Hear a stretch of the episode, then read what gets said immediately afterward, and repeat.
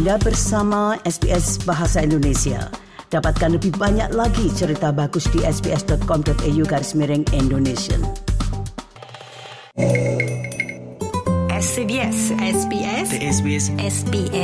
SBS Radio.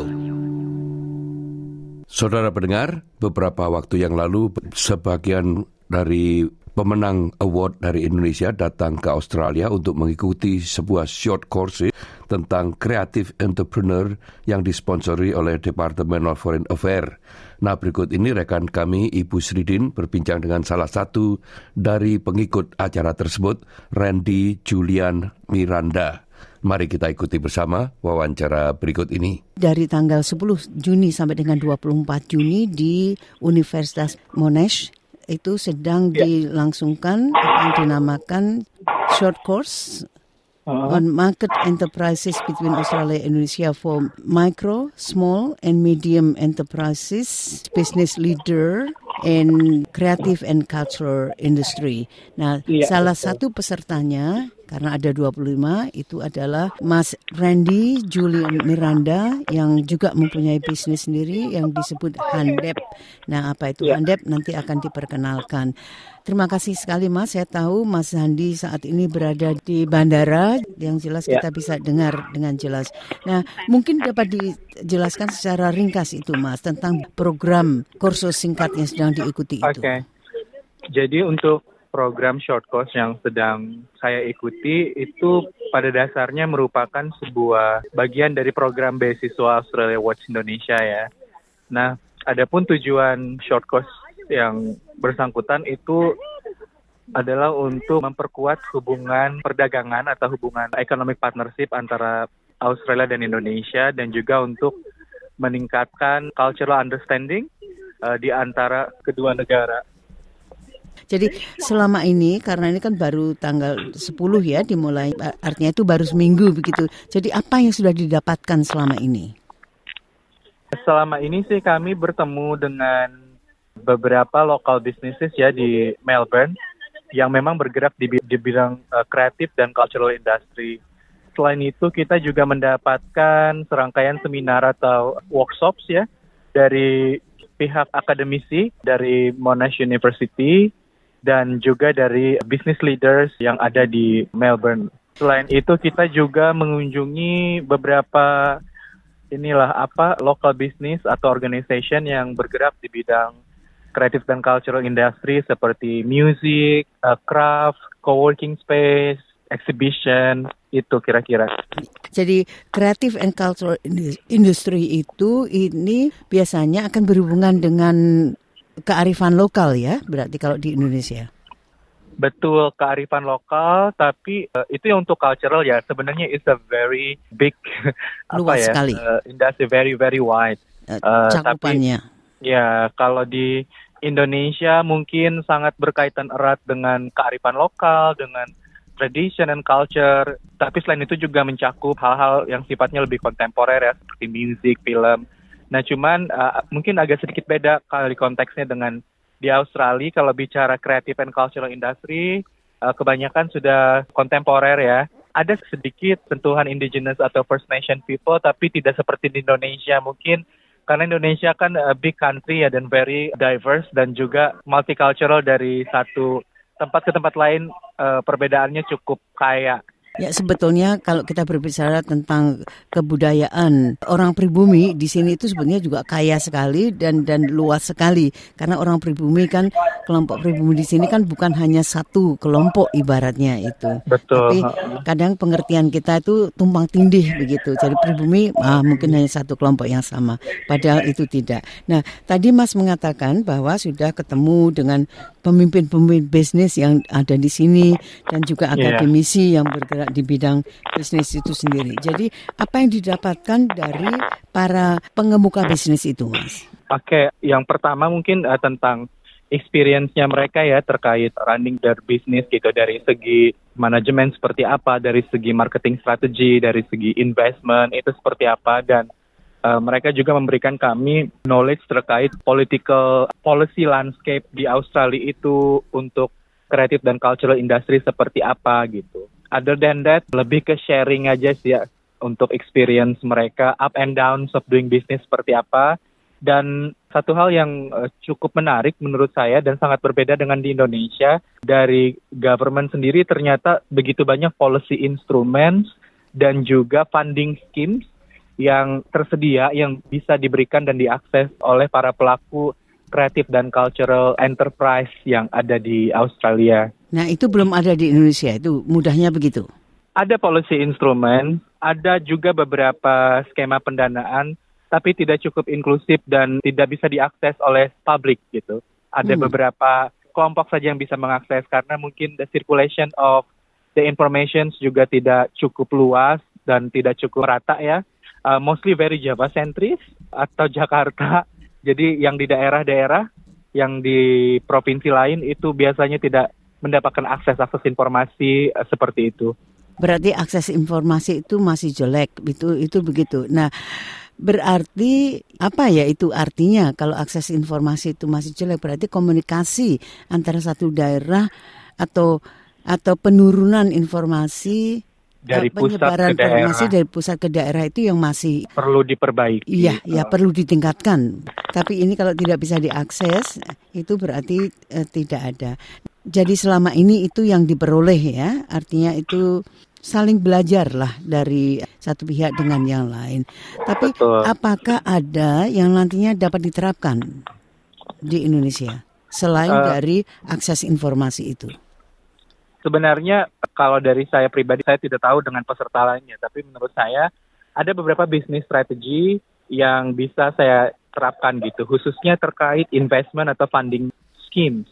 Banyak sekali ternyata bisnis-bisnis di bidang kreatif dan cultural industry di Australia itu menggunakan mix business models ya. Ada yang didanai oleh filantropis, ada juga yang didanai oleh investor yang memang mencari profit, ada juga yang didanai oleh related government institutions gitu. Dan ada juga yang didanai oleh donations. Nah, ini jadi revenue streams-nya cukup banyak gitu untuk sebuah bisnis ini bisa growing dan bisa thriving. Nah, selama ini saya personally saya hanya leverage on milik sendiri, dana sendiri, punya sendiri dan my network yang mau berinvestasi di bisnis saya. Saya sudah tahu sebenarnya, tapi saya belum pernah melihat contohnya di Indonesia.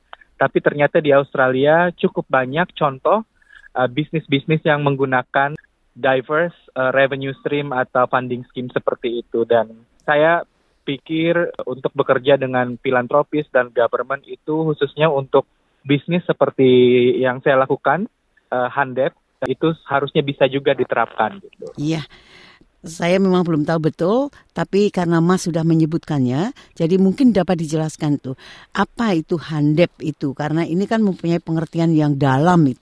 Jadi Handep itu merupakan sebuah social business dan fashion label ya. Fashion label yang memang kita working directly with indigenous Dayak artisans, especially in Kalimantan. Visinya adalah kita ingin mendevelop sustainable village economy that aligns with local wisdoms and tradition. Saya by the way asli orang Dayak, Kalimantan Tengah, dan jadi saya punya concern yang cukup besar ya tentang apa yang terjadi dengan komunitas masyarakat sana. masyarakat adat atau indigenous people yang ada di Kalimantan.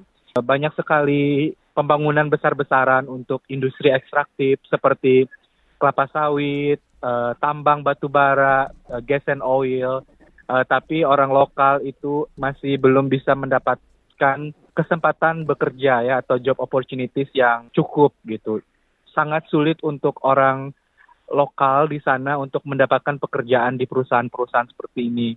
Dan selain itu juga industri ekstraktif ini sudah menyebabkan banyak sekali perusakan lingkungan khususnya deforestasi dan pembukaan lahan, konflik lahan besar-besaran yang terjadi di sana. Jadi Handep itu saya dirikan karena keprihatinan saya untuk orang-orang Dayak supaya Handep ini bisa menjadi wadah untuk memberikan mereka kesempatan ekonomi yang lebih inklusif dan sesuai dengan tradisi dan budayanya mereka.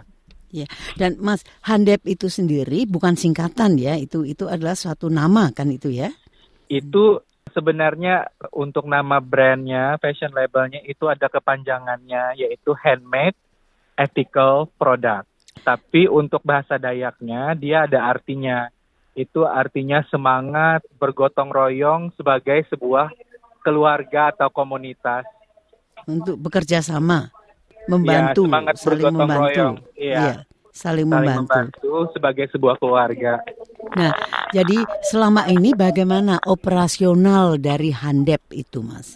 Sejauh ini kita running pure as a business. Jadi kami mendanai diri kami sendiri melalui business investment, ya, investasi bisnis dari saya sendiri dan dari beberapa network dan teman saya yang percaya dengan visi misi saya di Handep seperti itu. Nah, meskipun seperti itu, kita juga ada bekerja sama dengan stakeholder lain, ya, khususnya untuk program pemberdayaan masyarakat atau community development-nya, seperti training, terus juga intinya banyak sekali pelatihan-pelatihan yang kami lakukan. Nah, biasanya ini kami bekerja dengan pihak perbankan, ya, atau juga international donor seperti DFAT, seperti itu. Tadi kan dikatakan, ya, Handep itu suatu label. Yeah. Jadi apakah produk itu hanya bahan pakaian itu? Itu maksud saya juga. Tidak, jadi kita sebenarnya fokusnya di aksesoris fashion, ya, seperti tas, topi, perhiasan, dan juga kita ada pakaian atau clothing. Itu semuanya dikerjakan oleh orang lokal, artisan betul lokal sekali. Itu begitu. Betul. Nah, bagaimana dengan pemasarannya? Untuk pemasaran kita menargetkan pasar domestik dan internasional, tapi kurang lebih 90% itu domestik masih di Indonesia. Adapun strategi pemasaran kami menggabungkan strategi pemasaran offline dan online, ya. Offline kita punya 2 offline store sendiri, yang satu ada di Kalimantan Tengah, yang satu lagi ada di Ubud, Bali. Nah, selain itu kita juga bekerja sama dengan retailer-retailer lain di Bali dan Jakarta untuk menjual produk kami. Nah, untuk online kita memanfaatkan website sendiri, jadi orang bisa belanja langsung dari website Handep. Terus juga kita menggunakan platform e-commerce lokal yang following base-nya cukup besar seperti Tokopedia dan Shopee. Ya. Nah, selain itu kita banyak berpartisipasi juga di event-event seperti business expo ataupun bazar dan exhibition gitu. Itu yang telah dilakukan, ya. Nah, betul. Tapi masih 90% pembelinya itu masih dari orang domestik itu. Nah, sekarang setelah berada di Monash itu, apakah sudah timbul ide-ide baru yang nantinya itu dapat diterapkan untuk pemasaran terutamanya? Ya, sebenarnya saya sudah bekerja sama dengan satu butik small retailer di Sydney. Itu punya orang Indonesia juga, tapi dia sudah menjadi permanent resident di Sydney. Tapi itu hanya satu, ya. Jadi kedepannya memang kita ingin meningkatkan hubungan bisnis antara Handep dan pelaku bisnis lain di Australia. Karena kan kita ini tetangga yang paling dekat, ya, sangat dekat, ya, sebenarnya secara geografis Indonesia dan Australia. Jadi kedepannya kami ingin mencoba membangun kerjasama dengan fashion brand yang ada di kota-kota besar seperti Sydney dan Melbourne. Siapa tahu kita bisa mengekspor produk kita ke Australia seperti itu. Nah, untuk ke negara-negara lain itu biasanya tiap negara kan bukan saja mempunyai kedutaan besar, tapi juga ada konjen, kan, konsul jenderal itu. Nah, sejauh mana itu usaha Mas untuk berkolaborasi misalkan dengan para konjen itu? Untuk sekarang kita belum ada engagement, ya, dengan pihak konjen, tapi akan ada nanti kayaknya diatur untuk bertemu dengan mereka. Jadi untuk di konjen mungkin minggu depan kita akan bisa bertemu dengan orang di konjen Melbourne untuk bisa berdiskusi tentang potensial bisnis yang kita bisa masuki untuk di Australia seperti itu. Ya, karena setiap konjen itu kan pasti ada itu suatu seksi atau bagian yang memang mengurus masalah itu, maksud saya. Jadi Mas, saya tahu Mas harus segera boarding, jadi mungkin kita lanjutkan pembicaraan kita untuk di masa yang akan datang. Silakan. Ya, boleh. Nggak, sebenarnya untuk dari pihak konjen dan lain-lain itu kan harusnya bisa membantu kita lebih strategis. Cuman sepertinya pihak pelaksananya mungkin kurang berkoordinasi dengan pihak konjen ataupun KBRI Indonesia yang ada di Sydney apa Canberra gitu. Tapi katanya minggu depan potensially akan ada bertemu dengan orang konjen di Melbourne khususnya. Ya, karena mereka bisa mendatangkan, begitu loh. Jadi bukan Anda yang pergi, karena ini waktunya kan sudah sangat sempit. Mungkin bisa sangat singkat. Ya, jadi mungkin bisa diusulkan, Mas. Alih-alih hanya dengan konjen Melbourne, tapi bisa minta diusulkan kepada course convener untuk mengundang konjen-konjen yang lain atau KBRI itu. Iya, saya sebenarnya sudah pernah memberikan saran ke pihak beasiswanya, Monash, programnya. Ya. Apakah mungkin kita, misalkan pihak konjen atau yang Indonesia Trade Promotion Center, itu kan harusnya punya database untuk Australian business yang punya interest untuk bekerja sama gitu, atau untuk mengimpor produk dari Indonesia. Harusnya kan bisa dilakukan business to business matching ya, kalau mau lebih strategis. Mas masih ada waktu 1 minggu, jadi Mas masih bisa merintis itu dan katakan saja, desak saja kepada course convener-nya bahwa ini ada suatu hal yang artinya itu kan usaha nyata begitu loh. Jadi betul, bukan dalam taraf tataran filosofi atau teori saja, tapi itu dapat langsung dikerjakan kalau memang itu dapat dilakukan begitu. Betul, iya. Ya. Jadi terima kasih sekali Mas Randy Julian Miranda. Iya, saya terima kasih Ibu. Mudah-mudahan di lain kesempatan kita dapat berbicara lebih banyak lagi. Iya Ibu, terima kasih. Sorry ya, mari. Nah pendengar, itulah tadi bincang-bincang Ibu Sri bersama dengan Randy Julian Miranda tentang short courses Creative Entrepreneur yang disponsori oleh Departemen Luar Negeri Australia. Bagi Anda yang ingin mendengarkan wawancara tersebut dan juga wawancara lainnya serta rangkuman yang kami unggah ke udara, silakan menyimaknya di situs kami pada alamat www.sbs.com.au/Indonesian.